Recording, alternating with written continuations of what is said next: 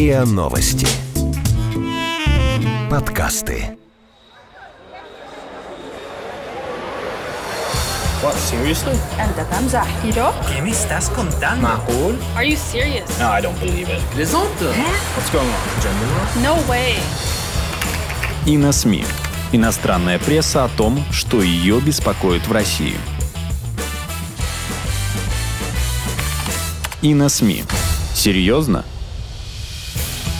Добрый день, с вами порталы на СМИ и мы, его редакторы, Дмитрий Бабич и... Андрей Крупин. Андрей, сегодняшний разговор я предлагаю посвятить теме ввода турецких войск на север Сирии. Но посмотреть на это событие я предлагаю по-нашему, по-иносмишному. Мы будем говорить не столько о военной или политической стороне отношений Сирии и Турции, сколько о том, как вся эта ситуация воспринимается на Западе, в странах Евросоюза и Северной Америки. Почему я предлагаю ограничиться именно этим аспектом? Дело в том, что разобраться, кто прав, а кто виноват в давнем конфликте турок и курдов на протяжении короткой передачи мы не сможем. Да и вообще эта задача, похоже, не имеет решения. А вот понять, как эту ситуацию разыгрывают в своих интересах политики в Вашингтоне, в Брюсселе нам как раз по силам. А в том, что политики разыгрывают эту ситуацию в своих интересах, я не сомневаюсь. Ну, посмотри на заголовки. Число убитых в Курдистане растет. Трамп залетел в гнездо кукушки. Это Нью-Йорк Таймс.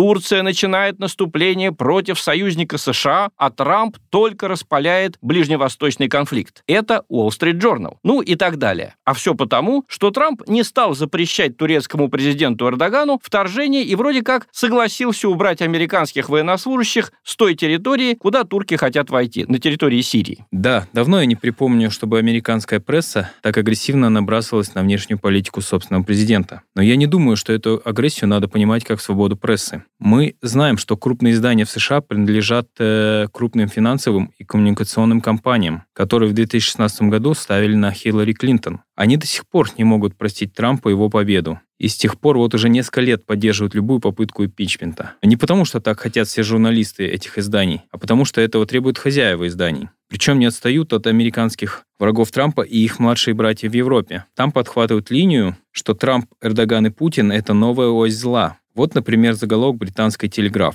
Эрдоган зашел слишком далеко, и теперь там пора выкинуть Турцию из НАТО. Пишет это серьезный человек, Кон Кафлин, военный обозреватель «Телеграфа». Так что, видишь, пресса теперь делает то, о чем даже Хрущев и Брежнев и мечтать не могли. Выкидывает Турцию из НАТО. Ну, посмотри, как буквально сразу определились две линии, два нарратива о происходящем. Один, главный нарратив, толкают либеральные, антитрамповские СМИ, составляющие большинство и в США, и в ЕС. Все эти СМИ утверждают, что Трамп предал курдские силы на северо-востоке Сирии. При этом либералы напоминают, что курды помогали США бороться с исламистами из так называемого исламского государства, запрещенного в России, ну и с другими исламистскими группировками. Вторая линия, защищающая Трампа, представлена намного менее многочисленными СМИ. Их логика проста. Турция – член НАТО. Формально она союзник США и Запада. Так что, какие проблемы? Давайте позволим турецкому президенту Эрдогану навести порядок в Сирии. Тем более, что от курдов Запад все равно ничего не получит. А вот Турция – важный экономический партнер и Евросоюза, и Соединенных Штатов. И вот вовсю работают эти два нарратива, а западный обыватель оказывается как бы зажат между ними и не очень понимает, кому из них верить. Поэтому наш разговор я предлагаю заглавить так. Запад между турками и курдами. Пожалуй, соглашусь с тобой. Тема освещения на Западе турецко-курдского конфликта для России в чем-то даже насущнее, чем сам турецко-курдский конфликт. Хотя бы потому, что ни турки, ни курды большого вреда России нанести не могут, как бы ни развивалось турецко-курдское противостояние. А вот Запад, то есть США и Евросоюз, навредить России могут. Особенно сегодня, когда создается впечатление, что в Вашингтоне и Брюсселе забыли, что такое дипломатия. Там по любому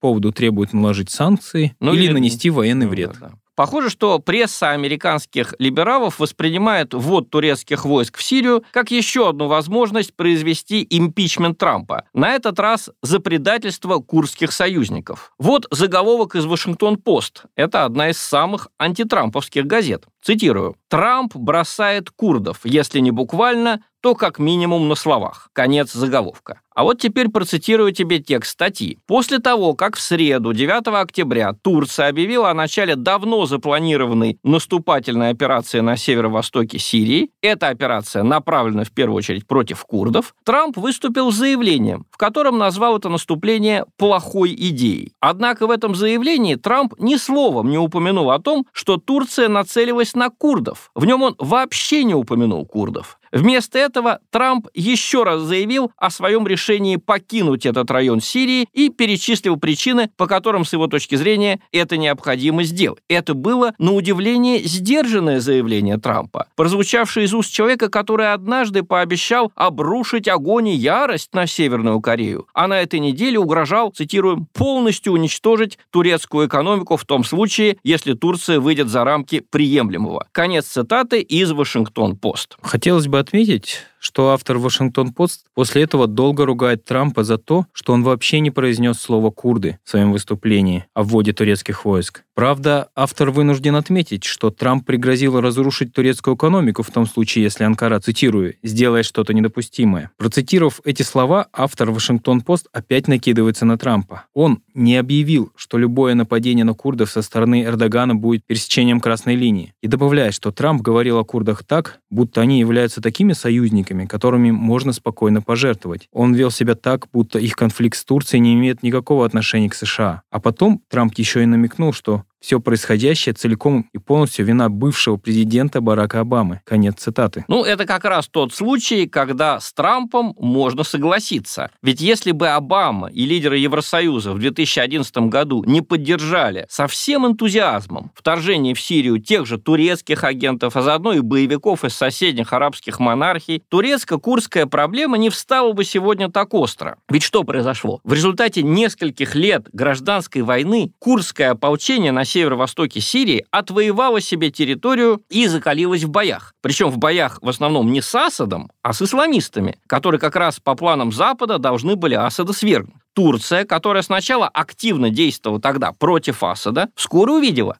что возле ее границ возникло намного более опасное для нее формирование, чем Асадовская Сирия. Возникло Курское квазигосударство, у которого есть связи и агенты на территории самой Турции. А в Турции, я тебе напомню, проживает многомиллионное курдское население, подвергающееся там, как оно утверждает, дискриминации. У этого квазигосударства есть оружие. Его воинов обучили американские инструкторы. На его территории популярна так называемая рабочая партия Курдистана, по-английски PKK, по-русски РПК. А эту партию в Турции считают террористической организацией. То есть сирийские курды стали представлять для Эрдогана реальную опасность. Вот он и отправил войска, чтобы составить на севере Сирии то, что он называет зоной безопасности. Не начни Обама и Запад в целом гражданскую войну в Сирии в 2011 году, ничего этого не случилось бы. Да, самое интересное, когда Турция угрожала Сирии прямым вторжением своих войск еще в 2012 году, США и Евросоюз активно поддержали тогда Турцию. Они говорили о необходимости выполнения союзнических обязательств перед членами НАТО, обвиняли сирийского президента Асада в агрессии, когда сирийцы избили вторгшийся в их воздушное пространство турецкий истребитель. А теперь вдруг и американские либералы, и Евросоюз запереживали о неприкосновенности курдских территорий в Сирии и даже о территориальной целостности Сирии Сирии как страны. Да, тут особенно примечательно выступление телекомпании CNN, которое переведено и размещено у нас на сайте и на СМИ. Телекомпания вдруг выяснила, что сирийские курды совсем не против России, а сирийского правительства Башара Асада они боятся куда меньше, чем турок. Цитирую выступление CNN. Путин может предотвратить масштабную кровавую бойню. Пользовавшиеся поддержкой американцев курдские силы, которых турки пытаются выгнать из этого района, не против сирийского правительства и не против России. На самом деле, те самые курдские бойцы, которые сражались на стороне Америки против исламистов, сражались с тем же врагом и на стороне России и сирийского правительства. Во время битвы при Алеппо они сражались против антиасадовских повстанцев. Русские и Дамаск всегда поддерживали контакты с курдами в надежде убедить их подчиниться власти сирийского режима, а сирийская армия сохраняет присутствие в удерживаемых курдами районах. Конец цитаты из CNN. Ну, это просто удивительно слышать от CNN. Восемь лет эта станция вместе со всеми СМИ США и ЕС говорила, что Асада в Сирии боятся все, что он страшный диктатор. Говорили о том, что боятся России, которая якобы бомбит мирных жителей. Хотели поддержать Турцию в конфликте с Россией в 2015 году, когда был сбит российский самолет турецкими ВВС. И вдруг такое. Курдское ополчение, оказывается, с русскими и Асадом сотрудничали не меньше, чем с американцами. А теперь слушай дальше, что говорит CNN. Цитирую. «Возможно, для России сейчас наступил очень важный момент. Москва имеет влияние на Анкару, на Дамаск и на курдов. Прозвучавшее в среду заявление курдских руководителей было весьма показательным. Они отметили, что приветствуют заявление министра иностранных дел России и надеются, что Москва сыграет свою роль в ослаблении напряженности. Конец цитаты CNN. Но каков все-таки сухой остаток? Чего ждать России от того, что сейчас происходит в отношениях Запада с Турцией из-за сирийской авантюры Обамы? Мне кажется, уже можно сделать следующий вывод. Западная попытка смены режима в Сирии не просто провалилась. Асад не просто остался на своем посту. Не получив под свой контроль маленькую Сирию, Запад сейчас рискует потерять куда более важного союзника – большую Турцию, страну куда более важную во всех отношениях, чем Сирия. И видеть в этом Запад может только самого себя, а вернее тот стиль международных отношений, который принят в США и в ЕС в наши дни. Стиль самоуверенный, агрессивный, не склонный ни к каким компромиссам. А России сейчас нужно сыграть очень осторожно. Не ссорясь ни с Турцией, ни с Асадом, подвести эти две страны стороны к диалогу, о котором, кстати, недавно говорил наш министр иностранных дел Сергей Лавров. Тогда, в случае успеха этого диалога, обе эти страны, и Турция, и Сирия, станут нашими союзниками, причем без особых затрат с нашей стороны. Ну, на этом наше время истекло. С вами был подкаст портала и на СМИ, и мы, его редакторы, Дмитрий Бабич и Андрей Крупин. Спасибо. Вы слушали эпизод подкаста «И на СМИ» Иностранная пресса о том, что ее беспокоит в России. Подписывайтесь на подкаст на сайте ria.ru в приложениях подкаст с Web Store и Google Play. Комментируйте и делитесь с друзьями. И на СМИ. Серьезно?